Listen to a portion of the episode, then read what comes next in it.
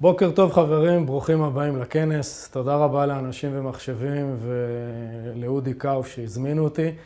בעשר דקות הקרובות נדבר קצת על הטרנספורמציה הדיגיטלית בממשלת ישראל. לי קוראים יאיר פרנק, עד מאי 2019 הייתי ראש רשות התקשוב הממשלתי. כמובן שלדבר על טרנספורמציה דיגיטלית של הממשלה, על כל היבטיה בעשר דקות, אין לזה שום סיכוי, אז אני אתמקד בנושאים שקשורים לשירות לאזרח. ראשית, למה בכלל שהממשלה, אה, האזרח אה, יעניין אותה ושתעשה טרנספורמציה דיגיטלית לאזרח? אה, אין לה תחרות, היא לא מתחרה עם אף אחד, מה שהיא נותנת זה מה שיש. אז החלטנו להפוך את הראש. החלטנו להגיד, די חברים, נגמר הסיפור הזה שהמשרד נותן את השירות מתי שהוא רוצה, בלשכות שלו, בזמנים שנוח לו. הוא לא רוצה לפתוח ביום שלישי, אז שלא יהיה פתוח ביום שלישי, והוא לא רוצה לתת שירותים אחר הצהריים, אז שלא יהיה. אלא בואו נהפוך את הראש ונגיד לממשלה, זה נכון, אין לך תחרות, אבל יש לך אזרחים, ואת עובדת בשביל האזרחים, ואת קיימת בשביל לשרת אותה. אנא כל הציניקנים שצוחקים עכשיו ברקע, עצרו את הצחוק הזה, זה באמת ככה. ככה באמת הממשלה אה, אה, חושבת, אל תתרשמו אה, אחרת. ובואו נשים את האזרח במרכז. בואו נראה איך האזרח רוצה לקבל שירות, ואיך שהאזרח רוצה לקבל שירות ניתן לו. ואז נעלה את שביעות הרצון שלו. וכמובן שאזרח בעידן הנוכחי רוצה לקבל שירות גם דיגיטלי. חבר'ה, לא רק דיגיטלי, אלא גם דיגיטלי. ולכן הממשלה החליטה שהיא הולכת לזה. אבל צריך, מעבר לשביעות הרצון של האזרח, צריך שיהיו גם סיבות אה, אה, כמותיות יותר בשביל להבין למה, אה, למה ללכת לזה. אז אחת הסיבות הכמותיות היא, זה פשוט עולה פחות כסף לתת שירות דיגיטלי מאשר לתת שירות פרונטלי. לדעתנו, לדעתי זה הרי ברור, אתה לא צריך לשכה, אתה לא צריך אה, שומר, אתה לא צריך ארנונה, אתה לא צריך שטחים, אבל נכון, ללשכ... אתה לא צריך פקיד, נכון, לממשלה כבר יש, אז מה הבעיה? זה כבר כסף ידוע. אבל בואו נזכור שמדינת ישראל היא אחת המדינות היחידות בעולם שקצב הילודה שלה וקצב הגידול של האוכלוסייה הולך ועולה, אז בואו לא נפתח לשכות אחרות, ואתם רואים, אם פעילות דיגיטלית עולה 1 שקל, דולר, אז הפעילות הפיזית תעלה פי 50, והפעילות הטלפונית תעלה פי 20. אבל זה כמה עולה לממשלה לתת. אבל הכסף הגדול טמון בכמה אובדן תוצר יש למשק כתוצאה מזה שאנשים צריכים לכתת את רגליהם ולהגיע אה, ללשכות. בואו נעשה תרגיל קטן במספרים. בשנת 2017 הפריון לשעת עבודה במדינת ישראל היה 160 אה, אה, שקל לשעה. דרך אגב, נמוך מאוד ביחסית למדינות ה-OCD. בואו נניח שמשך קבלת שירות הוא בערך שלוש שעות מהרגע שיצאתי עד שמצאתי חניה, לא מצאתי חניה, שילמתי קנס. עליתי ללשכה, בלשכה יש תור, אה, נכנסתי, קיבלתי שירות, יצאתי מהלשכה, נסעתי חזרה לעבודה, בערך שלוש שעות. בלשכות הרישוי, בלשכות הרישוי של משרד התחבורה אה, בשנת 2017 אה, היו כמעט שלושה מיליון ביקורים פרונטליים. עכשיו בואו נתחיל, בוא נתחיל להכפיל את הכסף. איבדנו פריון או תוצר של 7.7 מיליון שקל ביום, 116 מיליון שקל בחודש ומיליארד פסיק 4 שקל בשנה. תחשבו שזה רק משרד התחבורה, שלא נדבר על ביטוח לאומי ורשות המיסים. ורשות האוכלוסין וכן הלאה וכן הלאה. אז הולכים לטרנספורמציה דיגיטלית ועושים טרנספורמציה דיגיטלית בשירותים אה, אה, לאזרח, אבל לא רק לאזרח אלא גם לעסקים. כשתפיסת העולם אומרת בירוקרטיה, די, מספיק, שירות דיגיטלי מזוהה ומותאם, ומותאם אישית אין. מה זאת אומרת מזוהה? יש פעילות שאפשר לעשות אותם בלי להזדהות.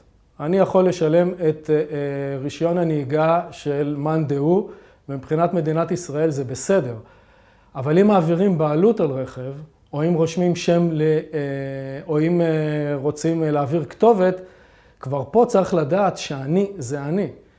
ולכן היום יש לממשלה מערכת הזדהות שעומדת בכל התקנים הבינלאומיים, שמאפשרת לדעת שאתה זה אתה, ולתת שירות מזוהה, מותאם אישית לאזרחים, ואני מזמין אתכם להיכנס ל-MyGov, שבו צוברים, הממשלה צוברת עוד ועוד שירותים אישיים מותאמים לכם אישית, אני עושה בזה אה, אה, שימוש אה, גדול מאוד. והממשלה גם הולכת לעשות אזור אישי כזה גם לעסקים. השלב הבא, שהוא אה, עוד כברת דרך בהורדת הנטל הבירוקרטי והיא תפיסת עולם שראינו אותה גם בעולם, אומרת ask it only once. למה אני צריך למלא טופס ארוך עד אורך הגלות, אין סוף שדות שחוזרים על עצמם וחוזרים על עצמם וחוזרים על עצמם, כשהממשלה יודעת ברגע שאני אתן לה תעודת זהות, מתוך מאגרי המידע שלה איפה אני גר, והיא תדע מי הילדים שלי, והיא תדע מה מספר הרכב שלי, וכן הלאה וכן הלאה. רגע אחד לפני שכל אנשי הגנת הפרטיות קופצים אליי ואומרים לי, לא? אז אנחנו אומרים כן. נקים שדרת מידע מאובטחת, שתקשר בין המשרדים, שתאפשר את העברת הנתונים, לא יצירת מאגר נתונים אחד, אמבטיה גדולה של כל הנתונים. בהסכמתו של האזרח, כדי לתת לו שירות, נעביר את המידע ממשרד למשרד וניתן לאזרח שירות הרבה יותר טוב.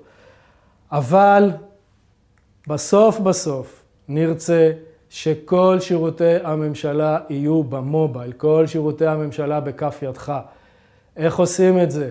פעילות עצומה, פעילות גדולה, פעילות אדירה, אבל שהולכת ומתקדמת ונעשית, ולא רחוק היום שזה ככה יהיה. כבר היום יש המון המון המון שירותים שאפשר לעשות ב-gov.il ואפשר לעשות ב-MyGov, דרך הסלולר, אחרי הזדהות חזקה במידה וצריך, או בלי הזדהות אם לא צריך.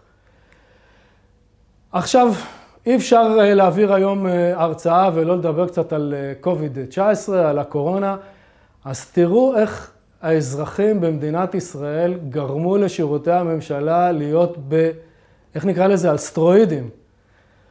אם בפברואר נכנסו, היו 5.3 ביקורים באתר gov.il, אז כבר במרץ היה 10.1. אני לא מכיר הרבה מאוד אתרים שיודעים לספוג כזה אה, עלייה של 190 אחוז, ולא להיכשל ולהמשיך לתת שירות. הממשלה הייתה ערוכה לזה ועשתה את זה.